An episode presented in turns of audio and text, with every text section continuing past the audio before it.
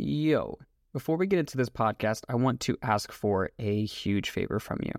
And that is if you have or you are getting value from this podcast, if you were to leave us a review or subscribe, it would mean the world. And quite frankly, selfishly, it's because I want to, we want to continue sharing these conversations, this medicine with the world. And when you leave a review, when you subscribe, it's a vote.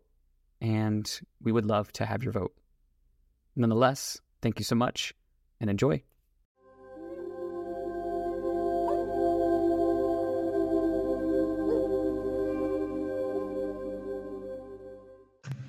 Mic is on. We're recording. Hi, Yana. Hello, hello, hello, hello. How are you doing? I know we've had a little bit of time to talk before I hit record, but how are you doing on a level of being, my friend? I'm doing really great. Um, besides all of like, in spite of all the craziness that's happening in the world, it's like it's such a great um, retreat on a yeah. just a on a soul and body level. Um, and Aaron, our friend, we we spoke the other day and I think it's such an amazing time for us people who are always active and kind of feel guilty not mm. doing something. We are finding solace and just being granted our own like peace of mind that we can just sit mm. and like not feel guilty about being at home and not trying to achieve something. So it's good. You say that, but I'm talking to people who are outright losing their minds. Like I have to do something. I have to do something. I don't. I don't know what to do with myself. I'm just like you just need to slow down for a little bit. I've had my own fits of that where I feel like I'm supposed to keep going and going, but this is almost like the universe, Earth's way of saying like, "Hey, take a deep breath, slow down, tune in a little bit." Mm-hmm. You never. We have never seen anything like this in our lifetime, and who knows, maybe it's just a really great time for some like reflection. For sure. I think so.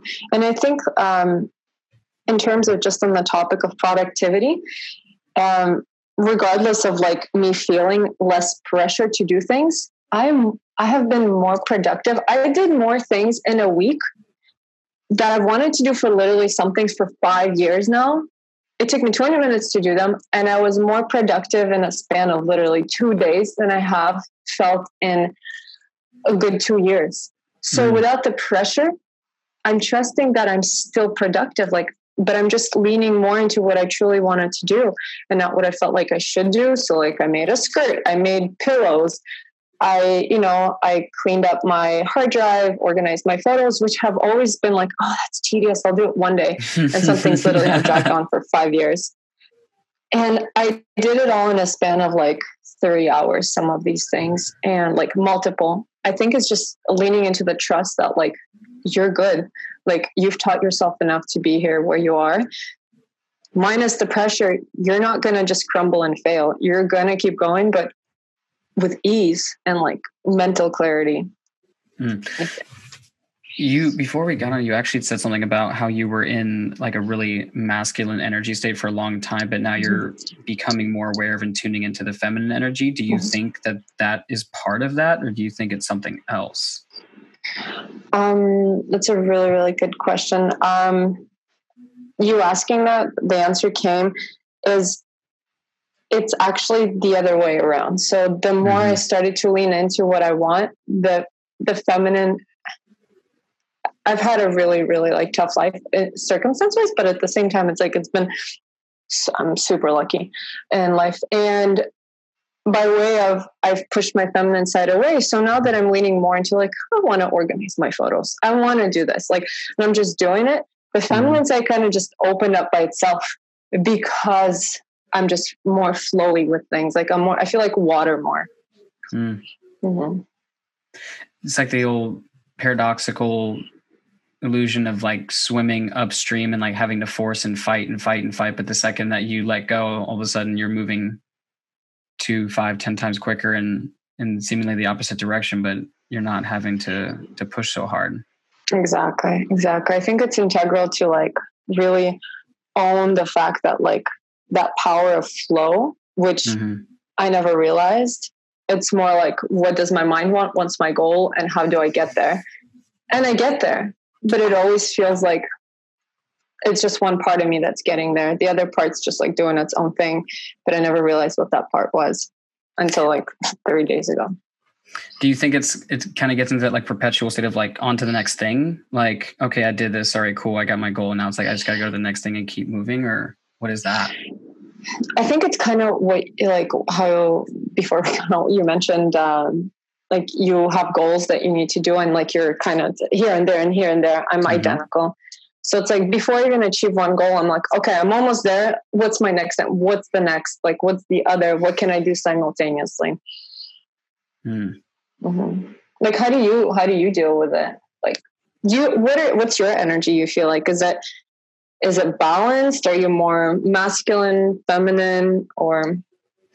As a being, I I think that I have a very androgynous energy in that I people who know me like really know me they know that i have like a real like disciplined go-getter mentality to me but at the same time i'm like a very gentle loving receiving individual when i allow myself to be however when it comes to being you know what it is is i think that i have a more balanced being when i'm around other people because i allow myself to let go a little bit more. But when i'm on my own i'm more likely to get into a very heavy masculine energy and feel like what and this goes into like one of my oldest running self-limiting beliefs or just beliefs in general is that I've, I've never done enough i'll have never done enough. So i'm constantly in this state of i must keep going i must keep going getting up early going to sleep late working hard. And then uh, i actually had a this yesterday actually was the first day where i did some work but then I went with a couple friends out to a park and set up like a slack line and a hammock and some rings and kind of bounced between doing some activities. And for a little while now, I've been getting into like animal flow and animal locomotion and mm-hmm. things like that. And I had this really interesting experience when I had a buddy come to me. He's like, Hey, do you want to flow? And I was just like, part of me was nervous. It was just like, oh no, like all eyes on me. I don't know if I want this. But then I was just like, you know what, fine, like why not? So we started like moving and my body started doing whatever it wanted to do. And the next thing I know, I probably went into like three or four minutes in 3D time. But what felt like an eternity for me of just this un, uninhibited experience where I was no longer doing the movements, but the movements were kind of like doing me like I was of the movements, and I had a full loss of time. They say like in, in like flow state, like you have loss loss of time, loss of self. It's like a true state of um, mm-hmm. absence of the lowercase s self, as we might kind of conceptualize it. Mm-hmm. Uh, and that to me was really going into that feminine energy in a way that I haven't experienced in a long time because I've always felt like I have to be this strong male energy but the second I relinquish that idea is usually the time when I have the most freedom. Because mm-hmm. you're more at peace. You're literally you from all sides. You're not one or the like. You're you. Mm-hmm. That's cool. That's awesome. Yeah, and you know it's kind of jumping ship here a second. Uh, how we met being in the redwoods i distinctly remember i just we, we were me and my my then partner morgan were in the woods walking around aimlessly and somehow we ended up about a mile and a half away from where our car was parked mm-hmm. once mm-hmm. we started once we started our trail back and i remember we were with we were walking down the street i was like i think that we're really far away and we were both like man it would be really cool if just a random stranger came and picked us up because right now we have you guys really think that 100% that thought crossed oh, my mind was like it'd be really cool. cool. if some random stranger was just like okay but we were both too like we were too scaredy cat we were too chicken shit to want to like actually put our thumb out like hitchhikers because never done that mm-hmm. before and oh. so funny i remember like two teslas pulling over and you just poking your head out like are you guys needing a ride we're like oh yeah that's exactly what we need that's awesome you guys manifested us technically that's cool yeah, because you guys just look like really lost. I was like, oh no, they look like they like need help to get somewhere. Mm-hmm. So I just pulled over and uh, like Aaron is just like we're very intuitive. So like he's just like cool and like I had dogs in my car. I had mm. zero space for you guys, but he had space. It's like get in my friend's car. Like zero. We just like it's such a perfect moment where we're all just like cool. This is like you know the flow, and then you guys got in there and then like your car wasn't that far down. And then we just we talked what for like an hour and a half i think like just standing in the redwoods. We went for a little tiny walk after.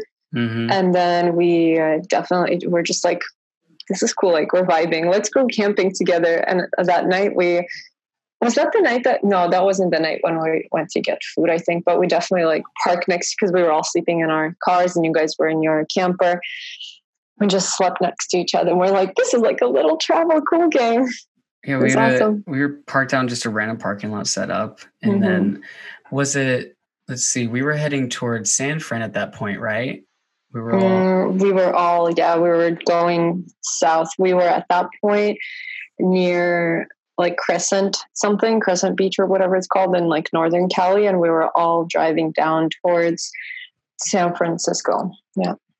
Mm. But we're still a few days away. Yeah, we had mm-hmm. a little time out. We ended up meeting you guys in San Fran, spent some time in San mm-hmm. Fran. San Fran was cool. Mm-hmm. It's mm-hmm. expensive as hell. Mm-hmm. It's magical though. Oh, San Fran is like my city. It's like um, I grew up in Los Angeles, and uh, oh, you did grow I, up in Los Angeles. I think that mm-hmm. that slipped my brain. Mm-hmm. Yeah, I, I, was born in Russia, and then my mom moved us to Los Angeles, and our dog Lucy when I was ten, and then I grew up in Los Angeles. But around a 18, 19, I started to visit San Francisco because I had friends there, and I I was just in love and it's funny because one of the other cities that I was in love with was New York. Mm-hmm. And um, this time when I went to San Fran, like it literally, I had stayed another day because it felt like I was leaving like a lover, San Francisco. I, I cried. I was like, I don't want to leave. It like my body mm. was hurting that I was leaving San Francisco. So I stayed another day. Um, and it was like when the fires were starting to get really bad so i had to like keep moving after that but it's funny i went to new york and um, in january and it just felt like such a different thing so it's funny as people we grow and we change and like places have a different energy and like i feel like i felt more energy and me san francisco is just so magical so like having you all there in my place of like that's like my place that i feel the most like wow Mm. And it mm. was such a cool experience to share that with you all. Oh, remember when we drove up the hill, like in the Teslas, we like gunned it and oh, it was so good. Yeah, so the, the, the, zero to sixty in those things is crazy. You guys were mm-hmm. you were freaking me out. Morgan was like, "Yeah," and you guys were just gunning it up. And then what was that? Yeah. There's like this like little like spiral thing that you Lombard go down. Street with all the flowers. Oh, mm-hmm. Oh yeah, Aaron. Aaron was gung ho about going super fast down that one. Meanwhile, I'm over here like shitting my pants like, oh, we're definitely gonna die. oh, it was so good. And then we went to like that restaurant that accepted dogs, and it was so wonderful. It was like a little vegan burger place, wasn't it? Mm-hmm, Something like yeah. that. It's like mm-hmm. a little mm-hmm. vegan burger place. Exactly. But yeah, that's how we all met and how we stayed in touch. And then we traveled all the way down, and then we went to Palm Springs together. And um, Aaron was already gone by that time, but the three of us, you, Morgan, and I, and the doggos, my dogs, we um, we camped in the desert near Coachella. Yes, uh, that was separate. So that was when we went to Joshua Tree, right?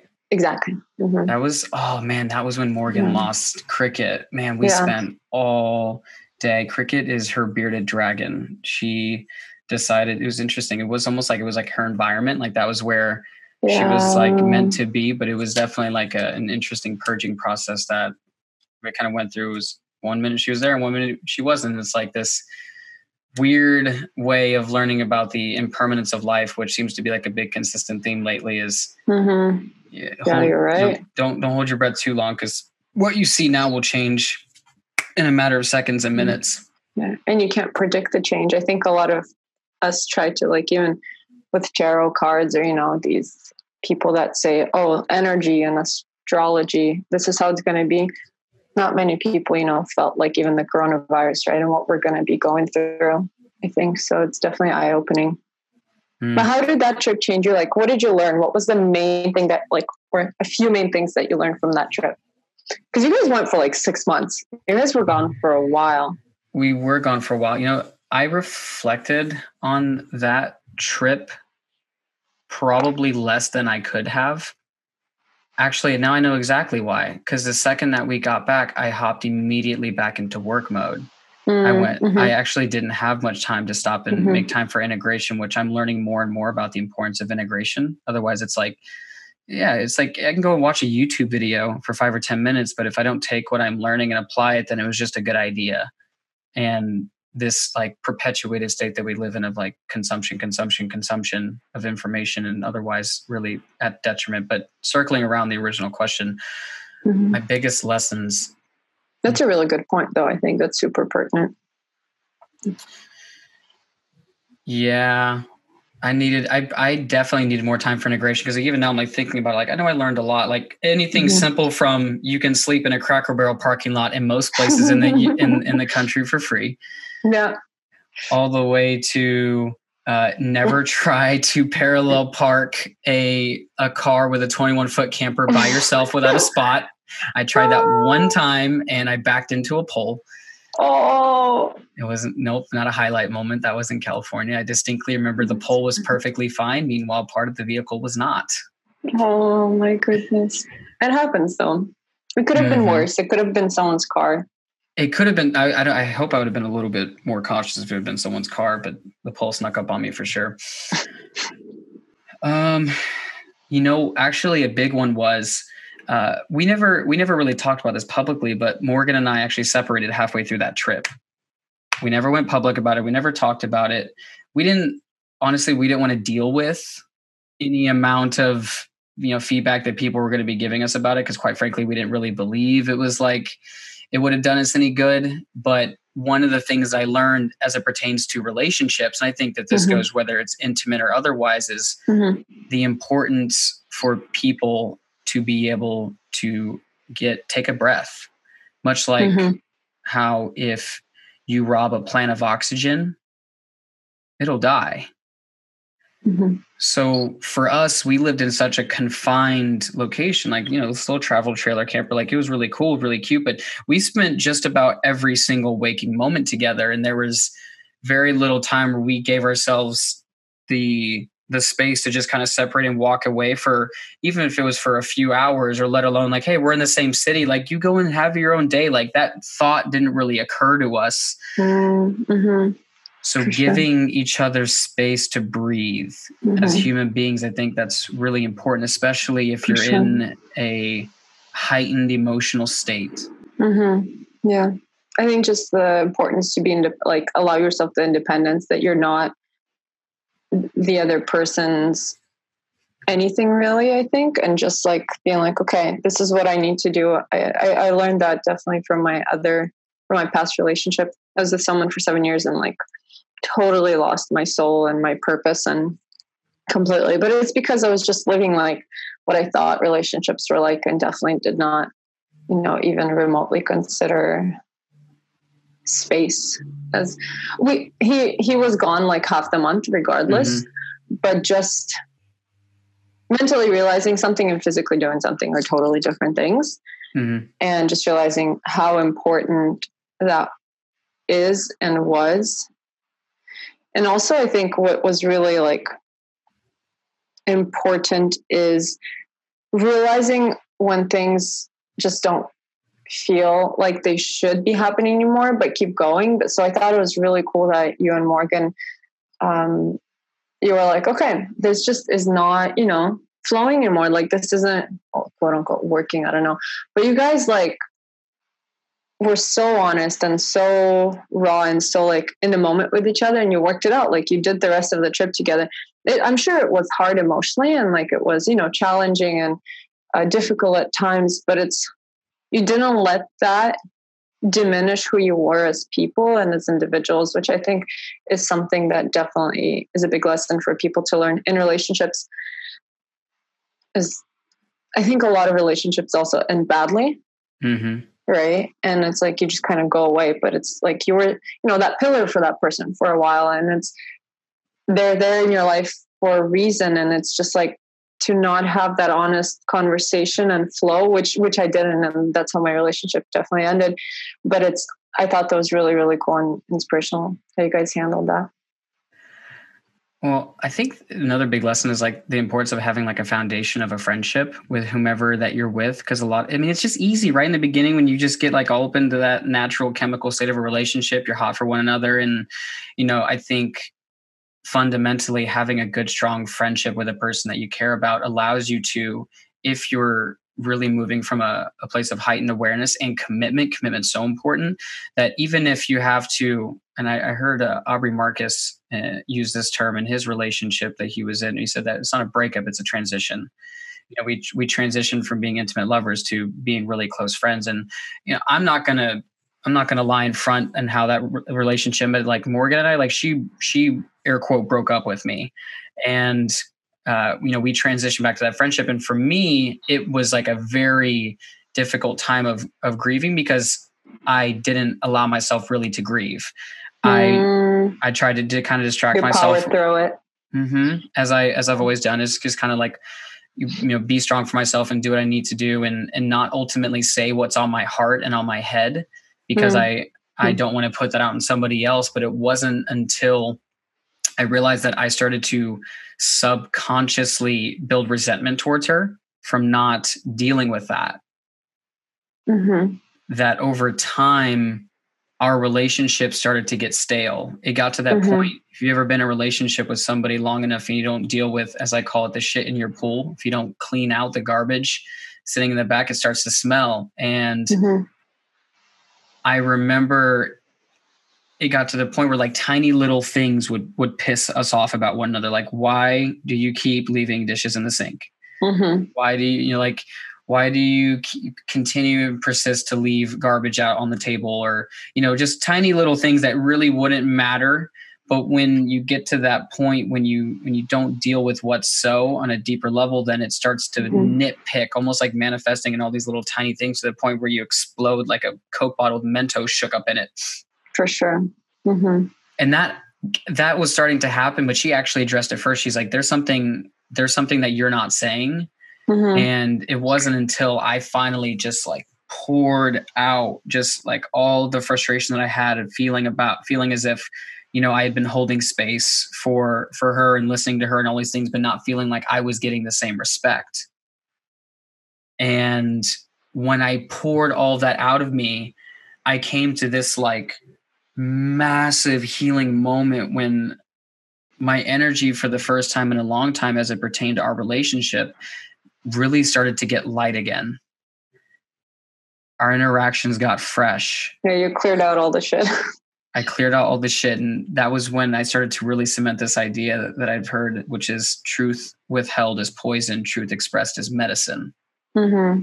That's a now, very good one. Yeah. I really try to adhere that principle as much as possible. That was a really big lesson on the road. For sure. And I think I just would like to like add to that. I think it's awesome that and super well at least i think and i'm learning through experience like for example morgan and well y- you guys that the other person was conscious enough let's say you know you were asked she asked you hey like what's happening mm-hmm. one you have to be strong or you have to be you know confident in yourself to share but also the other person like um, before we got on you were saying like you know it's it's not just like yes we have to be two wholes in a relationship but we have to support each other as humans. Like you know the farmers give us food but we also you know give you know the farmers money or if it's a bartering system to help them keep growing what they're growing for us you know and it's like it's an exchange. So relation but even though we're two separate humans like our one of my biggest things it's like we no matter how independent we are we're always here to rely on each other. So it's like a relationship I don't think should be any different. We should keep our space and hold our space. And it's like you guys held your own space, but also, you know, when Morgan asked you one, you shared, but also she was ready to receive probably, you know, some difficult things to hear that may not make her feel happy or um, maybe difficult to process. But also, it's like just having a person in a relationship where they realize something and they're they're literally just holding space for you to open up and i think that's really really cool and like you said like you were doing that for for Morgan as well. But I think that just shows like the amount of maturity that really can go into what that I think has to and should go into a relationship. And that also it's like no matter how it ends, you guys did everything as individuals that you needed to do for someone else. You were strong enough individually and like strong enough independently as humans to be there for the other person, no matter how tough it was. Mm. I think that's cool. Like one of my things that I'm learning right now is, um, sorry, did you want, did you have anything else? I, I just, I want, like, I have some, like, um, I Follow the stream of thought. Yeah, cool. Okay. I just didn't want to, like, if you have something else to add, I didn't want to cut you off. Um, like I've been, it's funny that you mentioned that. I've been learning that out. So I was in a relationship uh, for seven years from like young 20s. I'm, I'm 29 now, almost 30. So for literally all of my 20s, like I was with someone that was very stable and good and kind, but he was like zero emotions, like in terms of he was very raised to like, you know, the type of people like, you're a man, don't cry. But he was very intuitive, very good, and just a rock. But it was nice because it was safe. There was no emotions, but he was never able to hold space for me. Right. Mm. And it's like, I don't blame him. Like, I needed his physical stability because I grew up just like, oh, like, oh, I want to go here. Like, that's where I'm going. But it was never stay. I never knew. And I'm still learning like physical time stability. To me, time is not important. so I'm like, I want to do this. No, no, no. But it's so we're living in a, in a physical world where time is very important. And a lot of things happen throughout, you know, maybe two, three years. And I saw myself change, get more stable, get more grounded because he was physically always there. Never emotionally because he didn't know how to even, you know, feel emotions in terms of like happiness is just always neutral. And it's, it, it's sad now that I can look at it. But now that it's funny, we were in the relationship and so I learned this. And then I was with someone else who's completely opposite for about a year and totally like female based energy and just like completely feeling things, but not able to hold space for me just to rationalize things. And also, like, I think it's important to, like, I keep saying this, I know, but hold space as an individual. One, not take things personally, but also allow that person to like bounce. You have to bounce off of each other, I think, or like to allow the exchange of energy, but in mm-hmm. a good way. So I didn't get that from either one. It was like polar, not polar opposites. They're both really, really kind people and really good. Um, both like ended kind of different energies. Completely. And it's funny because like up until I want to say two months ago, never in my life have I felt ready for a relationship, which is really funny because I only started to just yeah, and like I've always been in a relationship, uh, but I've always felt better alone. But now that the past year I've time to like last year I was meditating and it was uh, I don't meditate much and I do definitely recommend meditation but I, I don't. But I was meditating last year um, one of the times and I literally had a flash where I felt like my masculine and feminine energy. Where I just felt like my body I felt completely separate in my energy. I was like whoa and I, I didn't this was like before I started to go into like deep into energy and spirituality.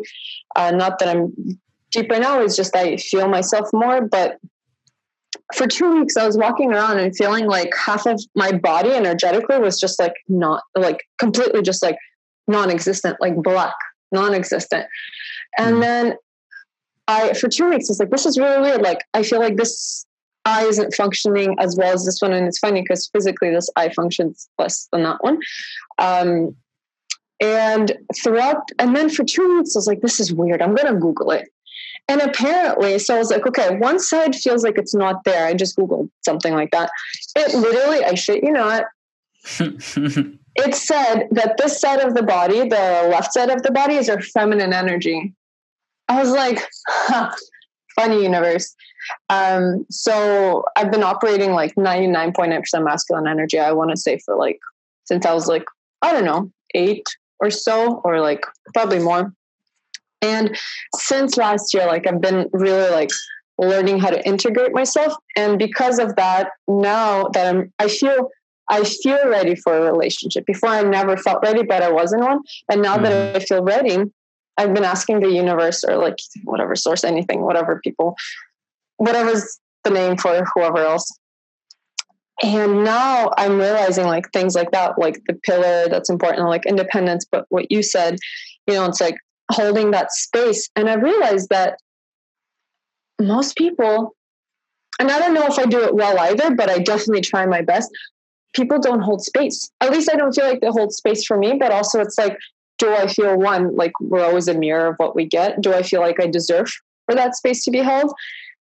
Maybe not. But also, it's like getting someone that's mature enough to realize that you're not there yet is important. So it's like when you and Morgan met, right? Maybe you didn't see eye to eye and then you would ask each other, How do you feel? But hold that space. I think.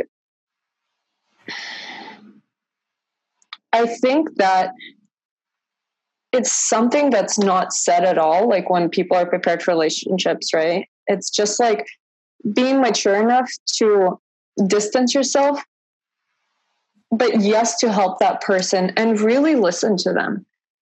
And just literally like open your ears and just open the heart and just sit there and just let them talk.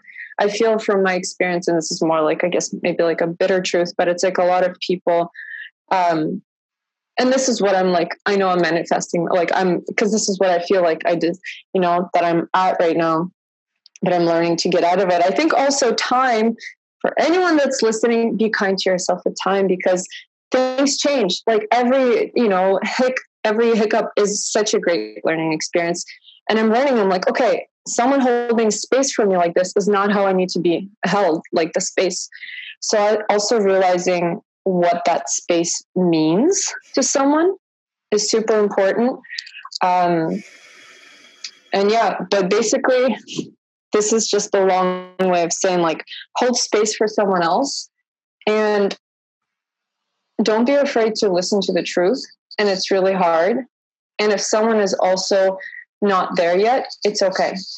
Like we have the option to walk away, and that's when becoming an individual really matters. If something doesn't feel right but you know things align or like you know the checklist this person's nice because that that that that just saying like hey like and like feeling wise this is just not happening. This is not working. And being strong enough to know that you will survive you will be okay no matter how difficult it is just to walk away. I think that's really important. Or embark on if it feels right but it's just like mentally freaking out.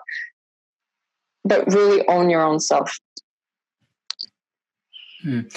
You said two things I want to highlight. The first is for me the the concept of holding space because it is a concept. Mm-hmm, I have sure. my own working definition of it, but how do mm-hmm. you define what it is to actually hold space for somebody? Um, whenever someone says this, this is like completely honest. I think it sounds like bullshit but now I'm learning more and more. Like, what do you mean holding space? I know. what does this mean? What is this, this weird contraption you speak of? How do you hold space? exactly. Like, how do you physically get a bucket? Um, it's. I think it's such a funny thing. Um, it's definitely personal to each. Maybe it's not personal to each person. I don't know. For me, what it means is someone literally physically sitting there if I'm saying something, if I'm talking to them, let's say, hey, like I had a, you know, a good day or a bad day, I think a lot of it also we want the other people to hold space, or at least I do. This is from my own, like that I've been programmed for someone to help us when we're feeling down, right? Mm.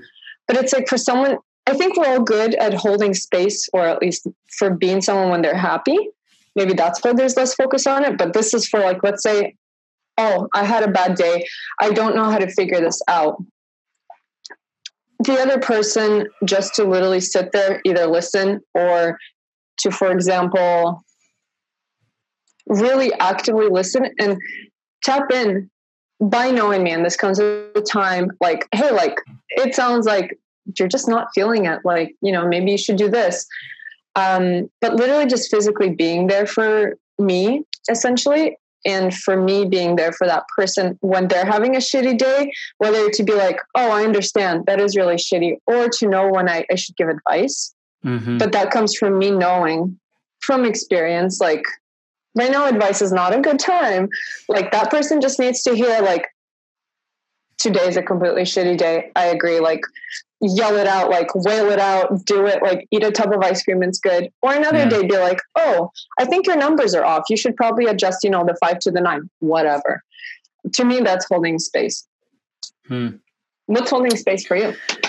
Well, it sounds. Uh, I'm gonna I'm gonna answer that, but I'm gonna detour a little bit because what you said sounds something similar to a system that Morgan and I created on the road, which mm-hmm. we call the Space Lover Advice. Uh, hmm.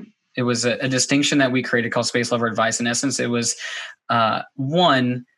It, it was a tool for us to be able to gauge where the person was at and to give them what they needed based off of what they told us mm-hmm. that they needed versus it being a guessing game.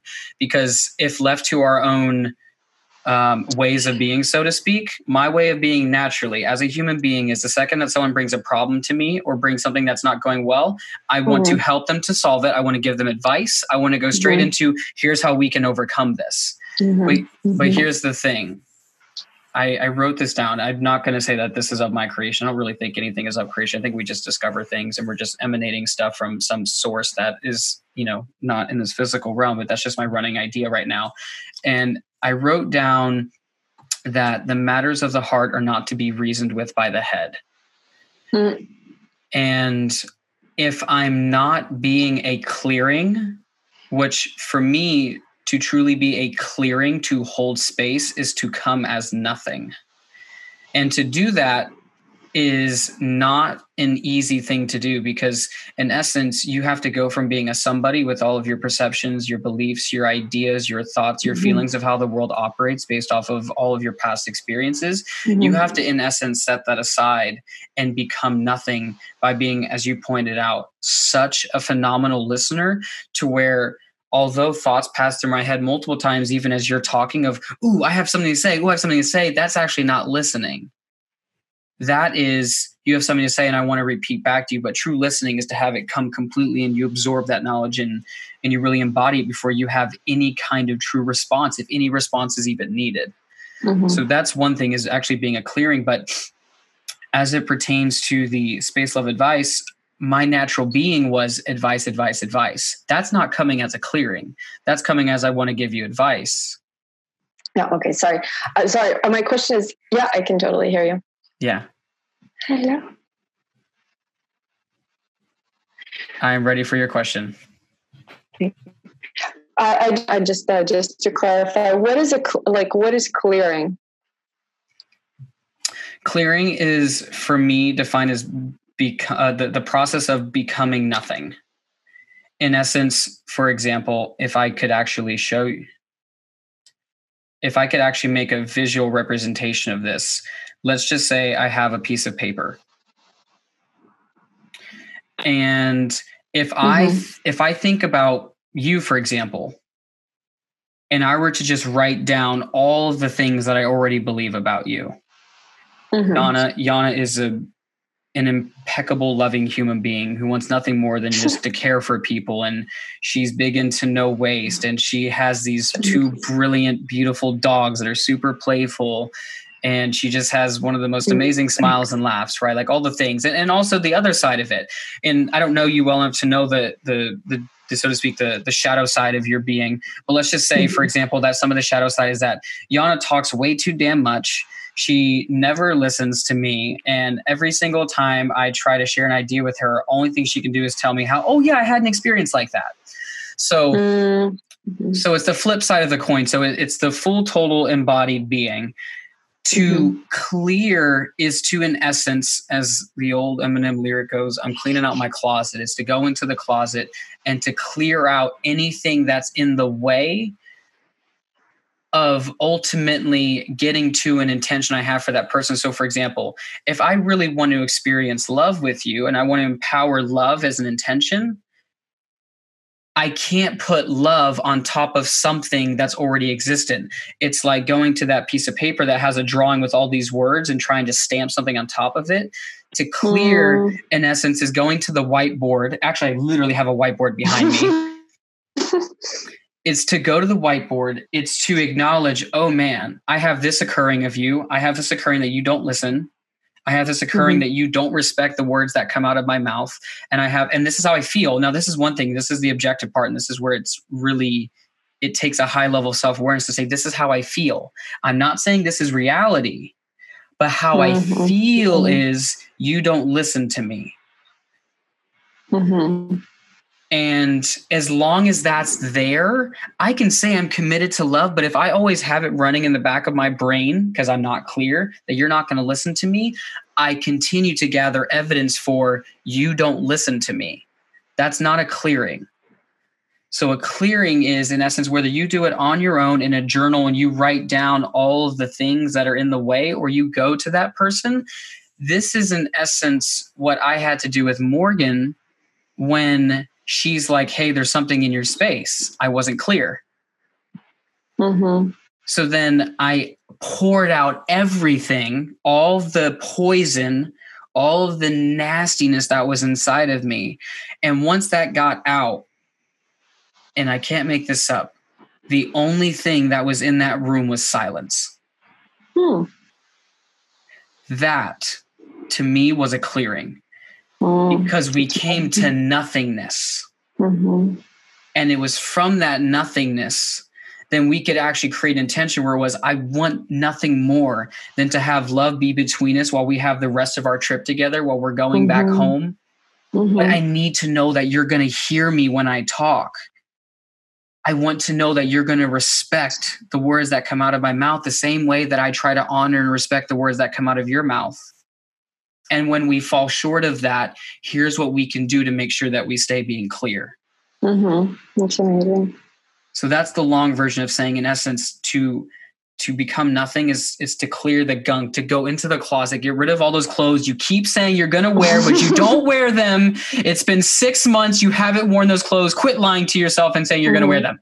Mm-hmm. Donate them. Somebody can use them. exactly. That's amazing. You know what I do with my friends? We have clothing exchanges. That's so great. So it's like guys don't potluck, do that too much.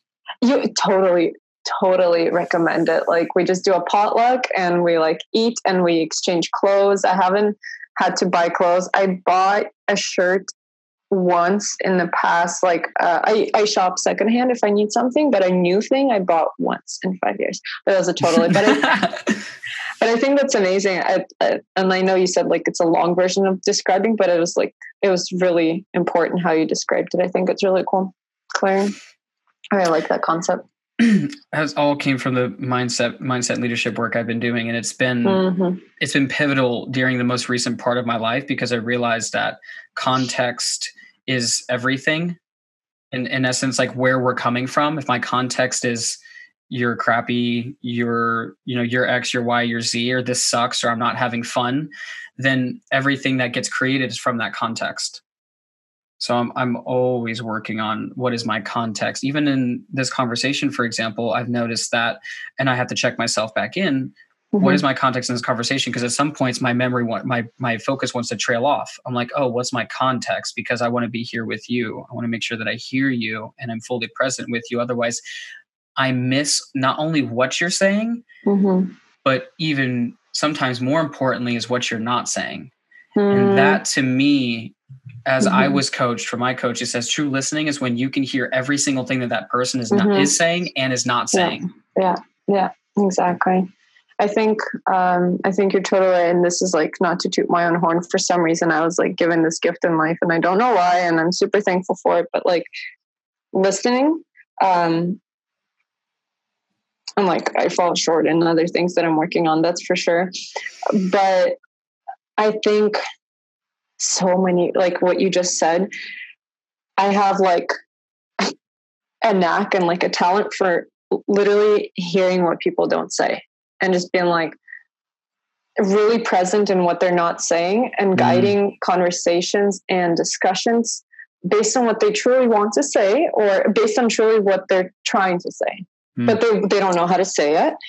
And also validating. Um, one of the really cool techniques. Uh, so I have a degree in psychology. I have a bachelor's, mm-hmm. and um, one of my favorite techniques that like I learned in school, which um, is called I forgot what the technical thing is, but it's essentially mirroring. Mm-hmm. So a mm-hmm. lot of people I find when I don't know what to do or how to help them, mm-hmm. um, is really just like going, okay, and really listening to their words. Sometimes there's so much happening behind the scenes that we physically can't understand or like it's hard to tap in. Also, we need to be energetically present. And sometimes, yes. you know, we're tired.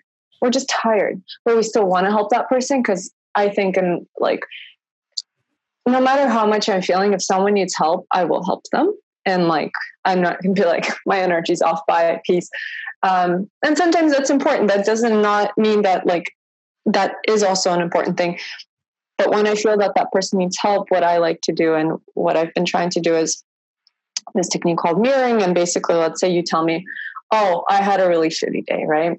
And mm-hmm. what I mm-hmm. would do instead of being like, "Oh, why?" Because let's say I just don't feel like I can handle handle it right now, or you know, I feel like maybe you need something different. Is I would say, "Oh, your day was. It sounds like your day was really hard."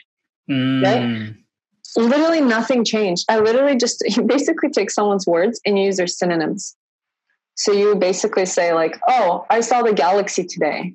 be like, oh, you saw, you know, a lot of stars in the sky today. Random thing like that. So I, I don't put out any new information. I don't, I don't, I don't add anything that's filtered through me. It's literally mm. like the synonyms, yes, it's important, but it's really like it's challenging because a lot of the times it can be robotic and you have to know when to ask a question. Um, but I, this is one of the things where people are like, oh, you really get me. But the thing is, a lot of people just want you to be present and feel like they're heard. I think from what I've been hearing is like both you and I have this fear of not being understood. Mm-hmm. Because also we probably don't understand ourselves very much at all. so be always in the journey of understanding ourselves a little bit more and deeper. I think so. I think I think that just like it's crazy that people that we meet in our life, you're just like, yes, I like. No wonder we get path. each other because we don't get ourselves and we help each other get each other through understanding ourselves completely, totally. But who does? Exactly. And if they do, if they think know. they do, they're I, lying to themselves. I, I think so. I think the key to me understanding myself is just going with the flow. I, and that's my key. Some people need discipline, and that's how it's like you have to find your key. My key is just like flowing with things because I'm very bad at flowing with things. Um, but um, yeah, that was pretty much it. That was like a really cool psychological technique that I thought was really useful in the real world. And Mm-hmm. I've implemented it, and people really feel heard. But you're literally repeating what they say, so you are really listening. It's like restating it just a slightly different way. Literally, yeah, you're just finding a synonym in your brain, flipping it onto them. You're like, but you really, you really are like active and engaged, and you're just really like present in their space and in their moment. But there are many different therapies like CBD, which is um, or what is it? No, not CBD. CBD is the oil, but cognitive behavioral therapy, CBT. Oh, yeah, yeah, yeah. Or it's like action based, like cognitive behavioral therapy. So you take a thought and you tie in an, an action to it essentially. And then you just kind of work around that. Like it's very like thought action based. Mm-hmm. Sometimes feelings are really important. So you have to know kind of what to tap into but that's that's like not besides the point. I actually wanted to get your opinion about something. This is something that's boggled my brain for a while. Um, going back to what you mentioned and this is how i learned to listen is when people i think this is one of the things that i think has helped me be a good listener or become a good listener i don't know. Um, is let's say i'm talking to someone and they you know, let's say I went to um, Morocco, whatever. They're like, oh, I did too. And then they go on for like 10 minutes about their, you know, what happened to them or something like that. When people, where do you think that intrinsic need comes from to really share and like, because my instinct right away is, and this is because I truly feel like any interaction in life is a learning experience. Like no matter how negative or positive or challenging, like if that person really needs to like, you know, tell me their story, then I'm like, I'm there. Like, that's cool. Like, I want to hear what you have to say. But at the same time, I think that rolls into, at least for me, being like, oh, but how can I finish my story if I want to one day eventually actually do finish my story, right? but I want to get your opinion on this because I feel like you have a good grasp maybe on it. Is what instinctively drives people like eh, including us probably to go into that mindset of saying hey this person's talking to me. I have a relatable experience that i want to share. But instead of letting the other person like to hold space for that person they kind of start sharing. Where does that come from? I really want to know your opinion about this. Mm, my brain went to a couple places. I'll tell you what from what I'm more recently learning, one perspective from like the neurological, psychological perspective, and then I'll just maybe share from like my own like personal thoughts about it. Uh, kind of setting that aside, I think one of the things you actually kind of poked at, and I think that is present, is for some people because I don't think it's a one shoe fits all. However, mm-hmm. there are some people, not that this is a, a, right way or a wrong way. I always try to keep it in the context of not morality, but just like dealing with reality, mm-hmm. morality mm-hmm. versus reality, dealing with reality. Mm-hmm. And That's that is that some people, even I'm myself, I'm this way sometimes where I won't give myself even just like a breath to slow down and say the words that I, I want to articulate and slow down because I'm afraid almost that someone is going to to like segue into it. And I really want to finish a thought. But I think for some of for some of us, it's almost like a, f- a fear of not being heard or maybe at some point in life we didn't we didn't felt heard. So now it's any time we have something that we can relate on we automatically think oh snap.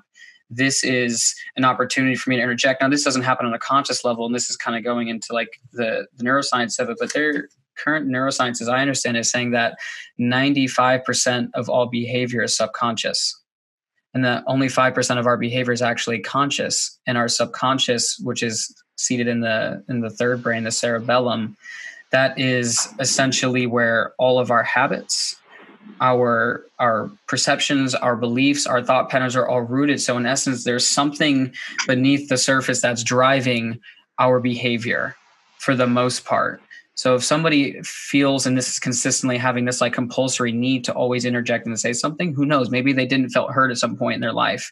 Maybe they, you know, they they deeply desire to be seen. And you know, sometimes you just have those people who, to some degree or another, they just like they just word vomit on everything. Every single opportunity comes, they just feel the need to interject, and there's like a certain amount of um, maybe like self importance that kind of comes into it. I don't know. Uh, but at the end of the day, we all have, I think, our own ways of dealing with those interactions. So for some of us, we automatically go straight to the back seat. I know for myself, when I'm not truly being present with somebody, if somebody cuts me off and goes into talking, if I'm not managing myself, I will take a back seat and like not really hear everything they're saying because I didn't feel like what I was saying was being respected. You're shut down to some degree if I'm not being present with it. If I'm really checked in, I'll be like, okay, curious, and I'll and I'll listen but there are just some people that I know whom they hold very little space for the thoughts and the feelings of others. And it's more about let me make sure that I get every single thing out of my brain and my mouth as if time is very finite and uh, you won't hear me. I'm afraid of you not hearing me or not seeing me. That mm-hmm. that could be a part of it. Mm-hmm. For sure. I think uh, leading by like being instead of speaking sometimes is important but i think those are really uh, like i think you've hit the nail on the head in terms of um like the how and the why uh, how do you think because how do we and this is like a completely like open air question because i have someone close to me that it's exactly like that and sometimes i can handle it and a lot of times I just shut down and I just like I just don't like that's why I I just don't listen. Like I said, like I listen, but I'm not presently active in the conversation. I'm just mm-hmm. like, oh, that's great. Oh, oh, that's nice. And then I don't re-engage, but also I don't seek out that person to re-engage in again. But how do we share? Because how do we share space that's equal to those people? How do we hold our space? This is like my keyword for the day, hold space. But like, how do we really stay active and not drained and not overwhelmed and feel like yes, those people have their things to work on, but like how how do we stay essentially sane in those things, you know, like mm-hmm. strong? Like what do you do? How do you do it? How do you handle it? One of the one of the bits of coaching I got from my from my coach was that uh, vitality is a function of participation, mm-hmm. and if that means that there is a reciprocal relationship between the more I participate, the more vitality or aliveness or energy I have. Mm-hmm. If I mm-hmm. feel as though my participation is revoked, don't you think that it naturally would have the opposite effect? That my energy, my my attention, because essentially where my attention goes, energy goes. My energy, my the things happen. Uh, energy goes, attention goes, so all of that. So when that goes down, then naturally what happens is, is it becomes difficult for us to be in an open expansive state. We actually drop more into a uh, a self not that not that bad way. I don't mean it's in a bad way. We drop more into a self centeredness. Like we become very mm. self conscious in those moments. Mm-hmm. And mm-hmm. now, and if it's consistently done, going back to our original conversation about space, we're not actually there as nothing. Now we have something in the space. Mm-hmm. So you know, one way is to deal with it on your own and to journal about it and write about it and, and really figure out, well, what about this triggered me? Because personally, I really try to embody the running belief that if I am so internally steadfast that nothing externally can really throw me off. So there's probably something inside of me that was really triggered by the fact that that person cut me off. Now, if it's really done consistently, like over a number of period of times to where it's it's disempowers every interaction, then and now my if i'm doing it from an empowered place my number one option is to go to that person and just be real like hey do you mind if i share something with you? It's just been on my mind. Uh yeah sure. Hey i just want to let you know like uh, not sugarcoating it. Like i have the biggest love in the in, in the world for you. And at the same time uh, i notice that in a lot of times in interactions i'm wanting to share something as soon as I go to kind of segue into something, you you want to kind of put in your feedback or interject into what I'm saying. And there's nothing wrong with that. But in those moments, I feel very unheard and I feel very unseen. And I want to be present with you and hear the words that you're saying and value them deeply. But at the same time, it's almost like it's not being reciprocated. So naturally i want to like i don't listen and i want to listen but i can't listen. And i don't want that to be con- to that to continue because i really value our relationship. I value our interactions and it would just really serve me if it works for you. If it doesn't that's fine. You know i think that we'll just have to you know talk about it some kind of different arrangement in our communications. But if it works for you mm-hmm. like is you know maybe we have some kind of system where i can just kind of put up my hand like hey i just haven't finished yet. Like can i just like finish this thought so you're being respectful of that person and not making this and and they talk about this like as a fundamental communication tool is using I and we language versus you language. Mm-hmm. Yeah, exactly. The second you start saying you did this and you did that, it it becomes attacking and oppositional. You're pushing further away. So you have to be clear on my intention is I actually want to have this breakthrough first. And then it's just being honest and real. And yeah, that that's going into the closet, that's cleaning the caca out of the pool, that's having those what seems like not so fun conversations but on mm-hmm. the other end of that is one you actually start to have and this is interesting when you don't stand up for yourself you actually lose trust in yourself you don't trust yourself you don't respect yourself you don't honor your boundaries so that energetically automatically affects you but in not setting that with them you're actually not clearly articulating and giving that same space for them as well. So they continue mm-hmm. to do that to others because it's probably not just you. Yeah yeah yeah. That's a very very cool way of saying it. Thank you. I think it's just like a lot of self like propulsion self courage to actually have because human interactions are messy and a lot of them i've oh, learned yeah. are good or bad. They're just so freaking uncomfortable like they're just challenging. Mm-hmm. they're challenging and it's like my biggest thing is I never want to hurt it, like really upset anyone and make them feel like they're anything less than what they are. And like really, yeah, you're the same way. same here. Yeah. And it, it's just hard. It's really hard. Like I had to really set a boundary. I have a friend. She's such a kind heart. Like she's so wonderful. She's really, really attentive of everyone else. Mm. Um, but she just like sucks air out of a room essentially. Uh, it's it's just you know when people don't try to help themselves and they just look for external things for like others to be there for them to hold them up and every chance they get they just suck you dry so i'm i've, I've i'm very lucky like i've grown or i'm just I'm very individualistic in a sense. So when my boundaries are pushed, I like very patient, but then like I push back. I might push back a bit hard sometimes, but um, I, I like I don't gradually set the boundaries. It's like I wait too long to set those boundaries. Mm. And then at a certain point, I feel like I'm breaking. And that's when I set the boundary because I don't want myself to break. but that break. person, exactly. But that person didn't see it coming. So it's a harsh reality for them. But this person, like, you know, they wanted to see me. And intuitively, I knew why. And just like the way that that was approached, why they wanted to see me.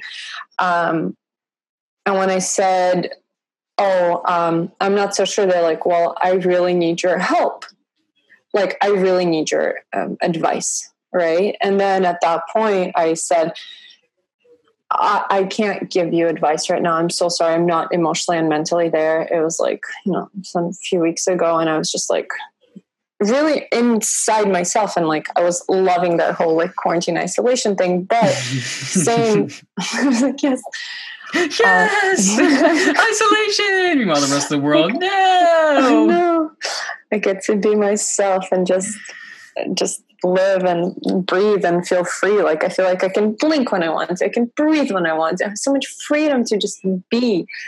Um, but so this person, I was like, I, I, I, I literally said, I'm so sorry. I, I, cannot give advice if you still want to see.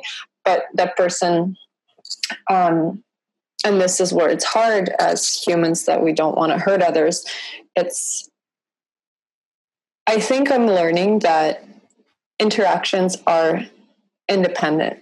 Like, yes, I'm always so scared of hurting someone else and like really causing them emotional pain, making them feel like they're not good enough, honestly, right? Because like whenever you bring up that just, you know, something like hard to, I, I told this person, I was like, hey, I'm so sorry, I can't.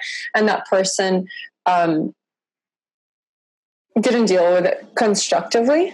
But at mm. the same time, like before, I'd be like, and I kept on forcing myself to be like, oh, maybe I should see them and go, you know, go see them da, da, da, throughout the week. And I just had to stop myself because I'm like, people that, yes, like, and I felt so lucky throughout the years, people helped me. But at the same time, it's like, I can't hold someone's hand and be there for them 99% of the time. It has to be like a 50 50 that person has to learn how to value their own power and how to really like do it themselves and like not making feel someone bad but at the same time it's like it's not that big of a deal if they feel bad mm-hmm. because so this is amazing advice so the company that actually like sponsored my trip the mm-hmm. one that i met you yeah. um uh, oneka plug but not really they're just amazing they're really wonderful humans um I worked for them for six months and then I had the separation from my ex and then I had to like move to where I live now, which is too far to travel to work there. So I had to leave work, da da da. And um, Phil, it's a husband and wife. So Phil, um, he told me, as I felt horrible about being mean to them because like I was like I was only there for six months, so they have to find someone else. Da da da da. I was like, I'm so sorry. I was just anguished about it, anguished like to the depth of my soul. And he goes, Yana, whenever you do things for yourself, is when things are right for others too. Hmm. And that just like didn't click right away. I was like, but no, like I'm being like really, you know, not consistent and I'm leaving like this job only after six months because I had like a one year commitment.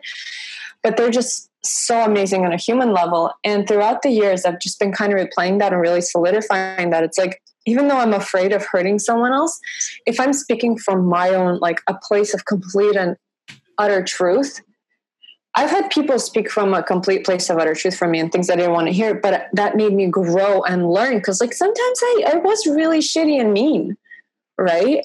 But that was the catalyst. But that person was so raw and honest that even though it took me years sometimes to understand, like, that it was really me that needed to change mm-hmm. it truth always rings like through anything so i think um just being like really like you said i think it's a really good way to go about it it takes a lot of courage and i don't think i have that yet to completely like go up to people and be like and have that constructive discussion but definitely that advice. It's like when you feel what you're sharing is like your integral, like your soul, your truth, and you're being kind, even if that means leaving a relationship or really opening yourself to a relationship that you're terrified, whatever, business, anything, is when that's the right thing for the other person too, because you're there 100%. So, yeah, I thought that was cool.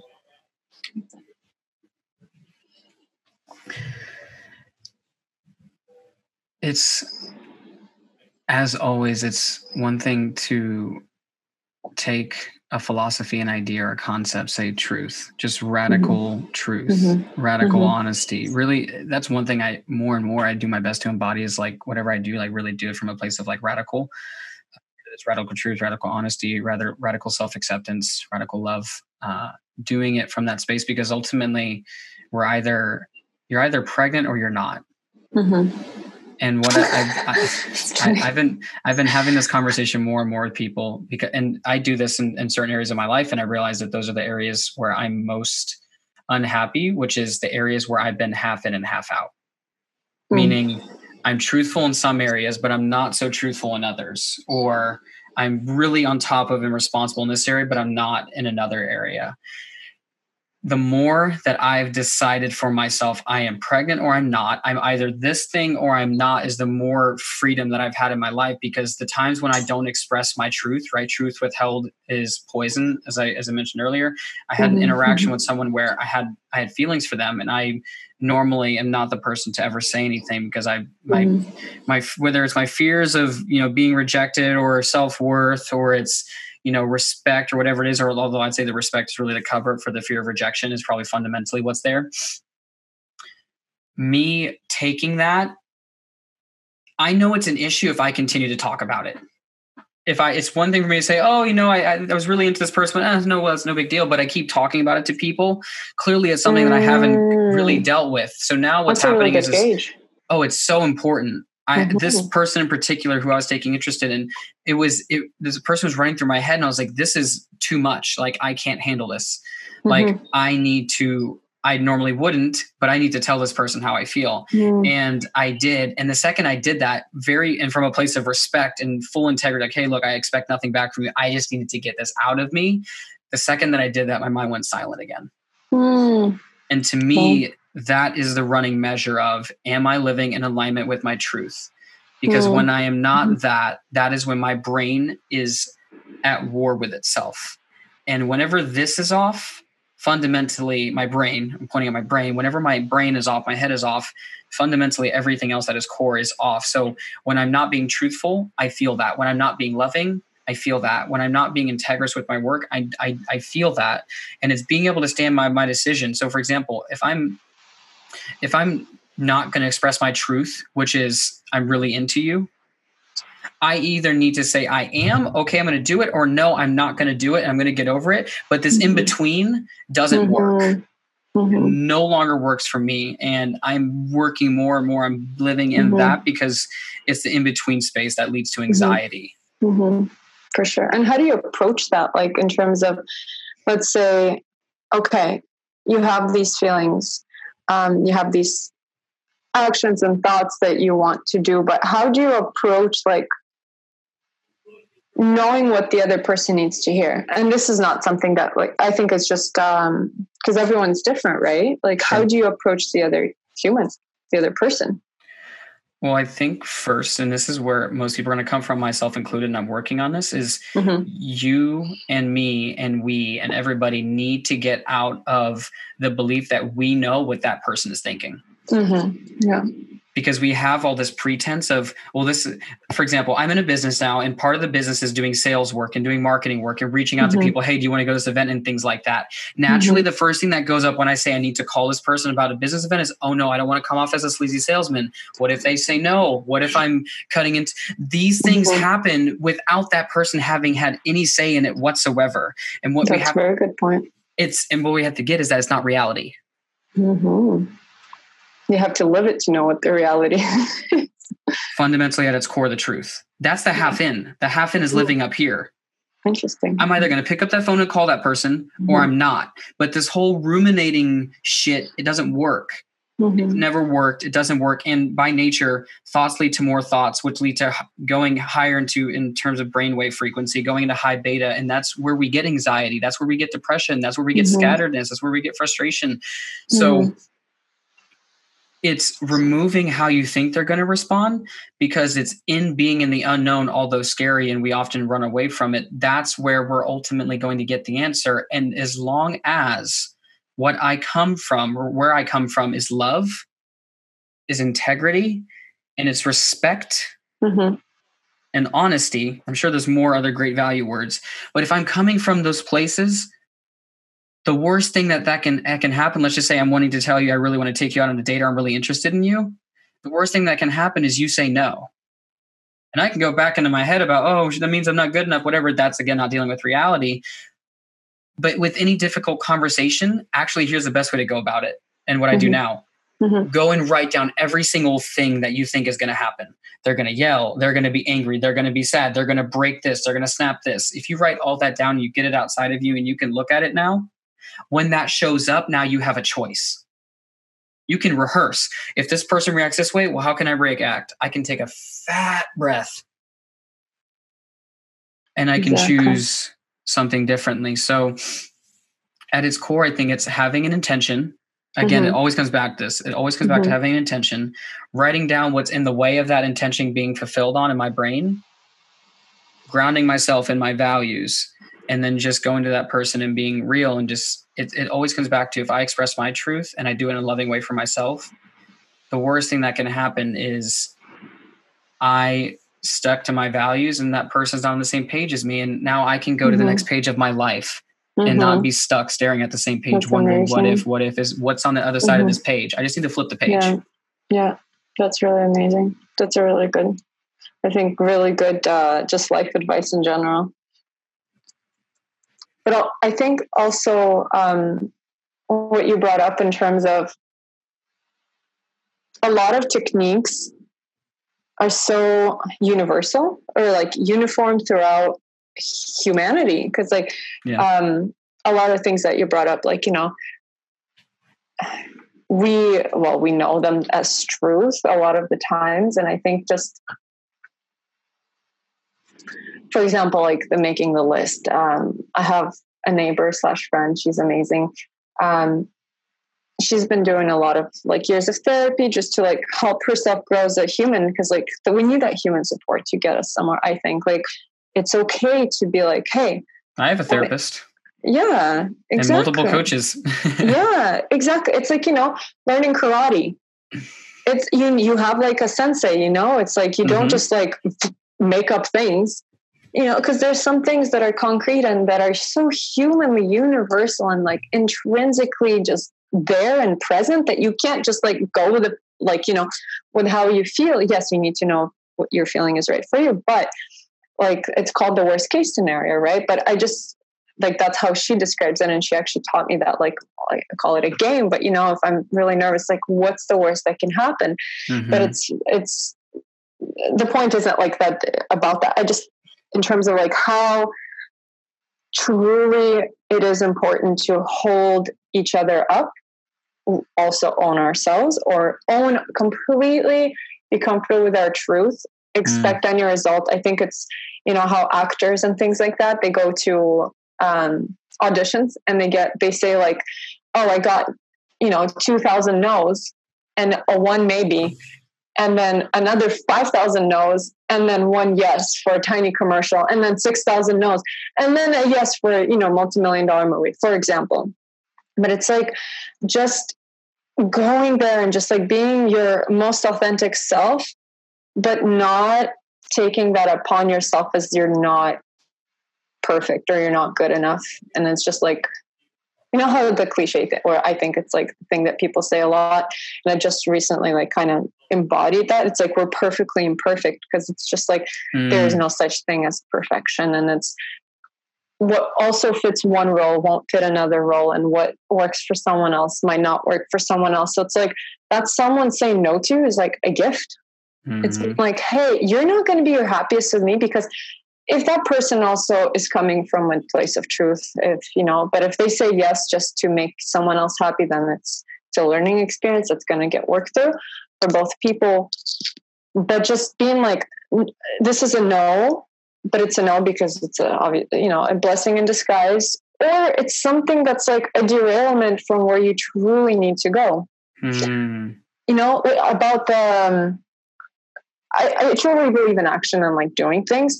Um, and like I contacted like millions of uh, not millions literally, but on the trip, uh, that'd be a lot. So uh, many, so many thousands, millions, uh, like news stations and radio stations, so they can interview me because I wanted to spread the message of zero waste.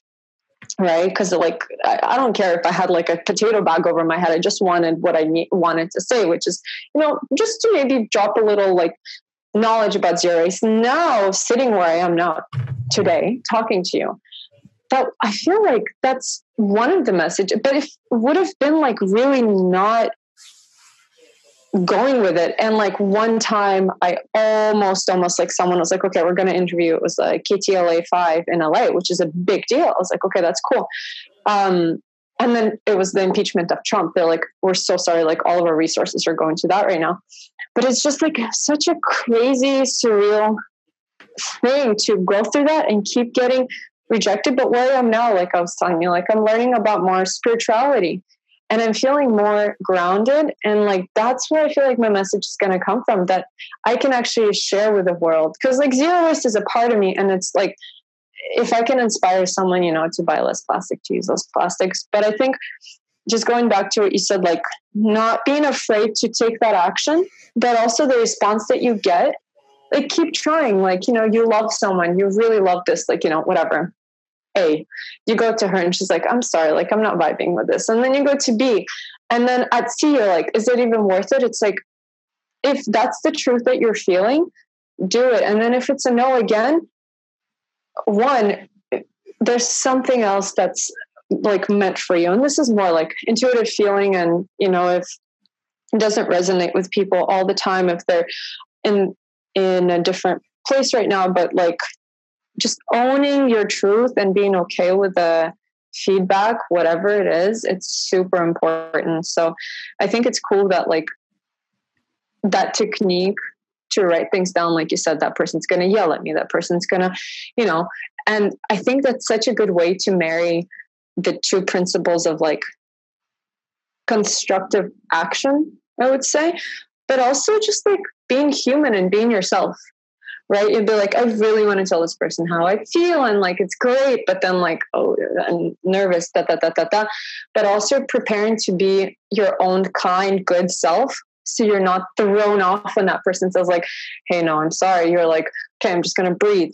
I think it's really cool, like how you describe that and how you mention that, just to like kind of marry concepts of, um, I would say subjective and objective together. I got emotional when you were talking about like I it was like I felt like tears almost like welling up. but like, oh, you hit, you hit me in the pathos right now. You were talking about um about the trusting in and living in alignment with your truth which i'm gonna i'm just gonna sound like a broken record and be okay with it because i think it's so mm-hmm. fundamentally important at our core mm-hmm. so mm-hmm. that's I me mean, that's what this entire message the follow the wolf movement is about is mm-hmm. remembering fundamentally at the core who am mm-hmm. i mm-hmm. because as you pointed out being born perfectly imperfect i i adhere to the belief and also i'm also i have this belief one that nothing that i say or really anyone says is actually inherently like truth because uh, one thing i had a mentor say to me one time is that there's no such thing as fact there's only story because mm-hmm. that which we believe we know tomorrow can shift in an, in an instant mm-hmm. other than like you know like for example like love i, I just believe universally in love and things like mm-hmm. that but mm-hmm. the importance of becoming so in tune with who you are that no matter what external circumstance faces you that you can remain steadfast in that truth because the mm-hmm. thing that hit me emotionally was when you were saying being willing to go through the no's and knowing that in in a way whether you want to go into the spiritual realm and say vibrationally law of attraction wasn't right or even just in the physical mm-hmm. 3d realm of saying it mm-hmm. just it just wasn't the right fit mm-hmm. That being able to look at it objectively, which again, if you're going to interview for all those radio stations, taking that time to say, they might say no. They might say that they hate it. They might, and literally just writing all those out because obviously that happens in our subjective mind. But if we can look at them as the objective observer and say, well, does that have any bearing on reality at this point? No. Okay, well, what if they did say that they didn't like it? That's okay. It's still my truth. And this is my message. And I'm not going to abandon that the mm-hmm. thing that hit me emotionally was just like man like how easy it is to throw away what we believe in because of a few naysayers but in reality those are the tests meant to test our fortitude and our willingness to adhere to something and the teacher is always silent during the test it isn't until we come out the other end of that where we truly begin to experience what is commonly referred to as hindsight. It's like, oh man, like why yeah, did I not see yeah. that coming? Mm-hmm. Yeah, yeah. Hindsight's twenty twenty, as they say. mm-hmm. That's true. That's very true. And How I think you, that. Go, go ahead. ahead. Sorry. I think that like the the point that you touched upon is like you know getting the no's. Um, it comes with a place of like owning yourself. Um, this is something but also to me like over the years society is so important to see whether what you feel you're bringing value. Um, and i'll mention just because i feel like it's important and i haven't really mentioned or shared this but i've met people and like i've done on entrepreneur weekends and things like that what it's like. You know people have this meaning or they have this project and they're working towards it and they keep getting no's. But i come in and i see why it's a no like some some projects just aren't pertinent. Like there's already something being or it's just their heart isn't in it. That's usually what it is. Or 90% they just think that they that's what they need to do.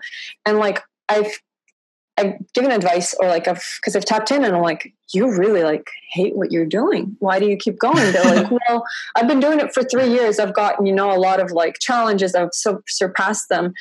And but I'm like, but like you you're not there. Like you're just not there anymore. And like I don't I don't have the answer to this unfortunately right now, but it's like I see, you know, when people need to let go mm. after no's. I don't know how people themselves need to know or can find that point out when they need to let go. Maybe it's their own process. Um, and you know, like maybe someone from the outside would have been like, yeah, no, like, yeah, your message, what you're doing right now, it's not complete. It's or whatever, you know, like maybe you should get some backing for or something. And it's something that I'm bringing up because I don't have an answer for, but I've seen both sides of the coin where it's like, you know, I've seen actors that are just horrible. I grew up in Los Angeles. 90% of people there are move there to be actors and like they're incredible people they're wonderful humans and they have so much to offer to the world but let's say they they just love acting they want to pursue but they're just they're just it's not their call and you see it it's not their call but they keep you know 10 years living in los angeles suffering keep getting no. And some of them make it but like i see that it's not theirs right? It's very hard to describe but i just see it. And it's like their poor souls are suffering but how do you you know it's being okay with the no's but at one point do the no's make sense as well? Because like all the no's that came to me I'll reapproach the subject, you know, like let's say if I want to, I'll contact another news agency when I feel ready if I want to talk about that subject again. But at one point, is it like, does it become my thing to share with the world? Because it's just the universe being like, this is not for you right now. Um, I don't know if you have an opinion about that, but it was just something that I've encountered um, quite a lot in the past year recently. And, um, there's definitely points to like keep going like greta thunberg you know? Like she has so many naysayers like um, she's the one that does like the climate change strike uh, every friday. Okay. Um, she's from sweden. She started the strike by herself and now you know on september 25th it was uh, this past year was like the global movement where millions of people showed up throughout the world to support her right but she got there with people just being you know why are you skipping school you're just being you know a dumb child um, little girl that doesn't know anything because she was i think 15 16 when she started this um, And how old is she, she now? Uh, she's like 16. Yeah, and she oh. actually has Asperger's. Yeah, Greta Thunberg, she's amazing. Um, she's just such an inspiration of like badassness where she like but the thing is she has so much raw power is just what she does and like how she delivers it. It's not everyone. She's just like one in a million. And like it's amazing to see. And I'm just like so for it. Like I don't try to emulate or copy her because she's her. Like there's no one like her. And she's incredible and she just has this passion. You know, Jane Goodall, the one that worked with the chimps in Africa. Anyway, mm-hmm. she's another woman. She's amazing. She does con- conservation work. Uh, like she just went to Tanzania when she was 26 to work in the wild with the chimps. She didn't do it for anything. She did it out of a principle and now you know there are centers to save the apes because of what she did before mm. it wasn't even something. So greta too she has this little um, i'll send you some later but like the picture of her like she started this in 2018 she literally just sat in front of the swedish parliament with this like cardboard that says um, like uh, climate strike school strike or something like that in swedish. And then somehow because it was the time i think universally it's literally a multi like person movement. On september 25th i remember is the day that i actually started my zero waste trip so i felt like so like emotional. I was like oh my god. Or september 27th of 2019 but anyway like in montreal next to where i live i think half a million people came out. Montreal is 2 million people. Like a quarter of the Jeez. city came out. And there's this one little girl who was 15 at the time sat in front of the swedish parliament literally could give zero f's whether anyone heard her or not, but she's like, this is important. Now I'm doing it. And she literally stopped going to school. But her thing is like, stop not listening to the scientists. She's like, they tell us we only have 10 years left before like it gets to a tipping point where we cannot reverse it. Right now we can still do some stuff where, you know, the planet doesn't overheat so much. Um, but she didn't do it like she, there's no there's zero press. There's just one picture someone took of her and like it completely blew up. So she had many no's. She had many critics. Why aren't you going to school? You need to be in school. She's like, why should I be in school if I, I don't have a future? Why are you telling me to learn something if you yourself, as the government, are not listening to the scientists who went to school, who are educated, but you yourself are choosing not to listen to them? So that her movement is like around young people and like young people um, manifesting, um, striking, uh, you know, for climate change, for governments, and their messages stop being ignorant, right, in terms of the science. But the whole like thing is her just sitting in front of the Swedish parliament. That's how it started. No mm matter how many naysayers, she just sat there and now she's on like I just um, shared something. She's on the cover of the Rolling Stones like the Rolling Stones. It's, it's, a music magazine, right? She was the person of the year the Times, whatever person of the year. She's 16. And if you see her talk, she gives zero F's if anyone agrees with her. Zero.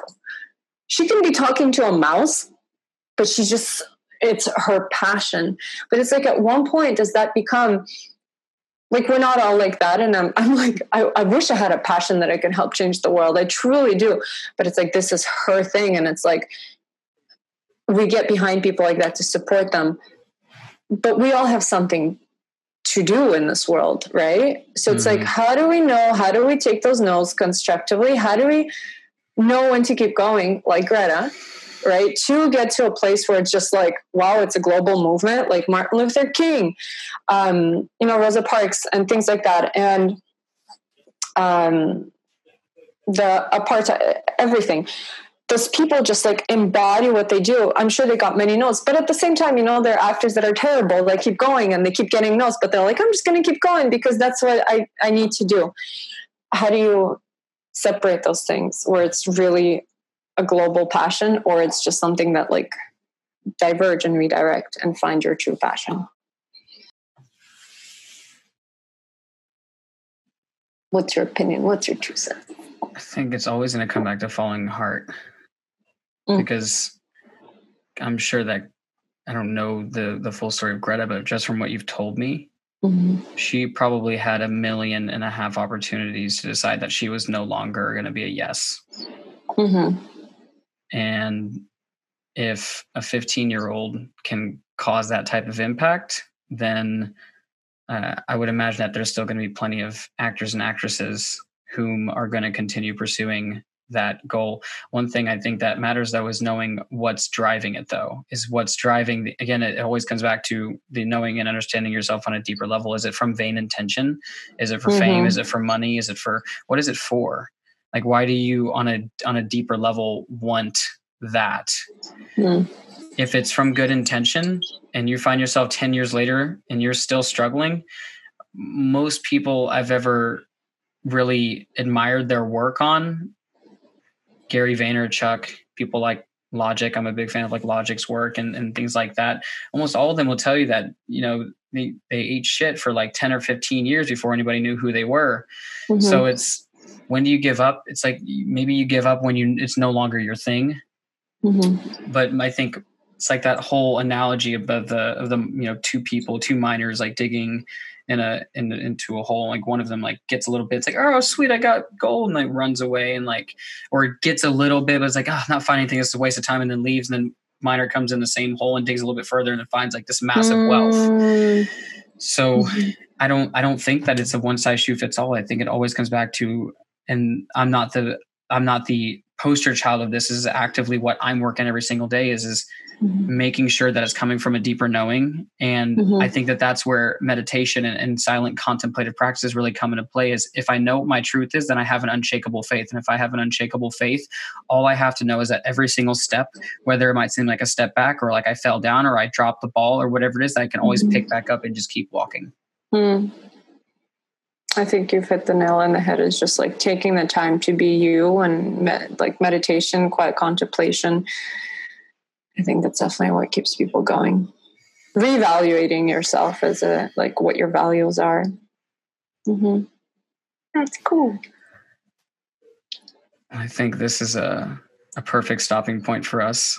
And I'd, I'd like to ask before we go if there's any one thing that you'd like to to leave somebody listening with. What is uh what are your last words? mm-hmm. Any last words? Any last words? What's your last meal? Um, and this sounds cheesy, and I've been trying to like do this more, but like embody love, lead with love, um, keep strong, love for yourself, and just like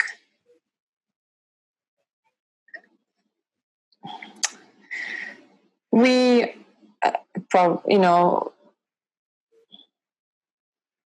just by being you and living in your own like just freaking like amazingness and kindness and love without knowing you'll change that you are changing for sure actively someone's life right now you might not know it and you mm-hmm. probably might never find out your whole life but let's say someone dropped a pen and you picked it up for them and they've never had even a slight act of kindness like that done in their life and that changes the whole course of their life. But it was a stranger that you'll never meet again. You never know. So just always choose kindness always choose love and you are here not for nothing. Mm. you're it. here not for nothing. Mm-hmm. you're here for something for sure. When even the people who are grumpy and do nothing i'm like you know what? Like you're cool. Like i love you. You're awesome. Sorry you were going to say something. I interrupted no, you're good, and it's it's true. We can always bring love whenever love is absent. We always have that choice. I think that that's mm-hmm. fundamentally one of the most important things we have to realize is as you know beings having this human experience is that we always have a choice and to think that we mm-hmm. don't that's that's the illusion mm-hmm. so mm-hmm. always choose love uh, i appreciate you lovingly choosing to take time out of your life to be here mm-hmm. Thanks for having me. Thanks for thinking of me. Thanks for doing what you're doing. And it's amazing. Definitely inspirational. Thank you. Love you guys. Thank you so much for listening, for the time, the energy that you take to, at all, if anything. If you even just skip to the end just to hear my salutation to you, I love you. I love you. I love you. Thank you. And uh, we'll see you soon.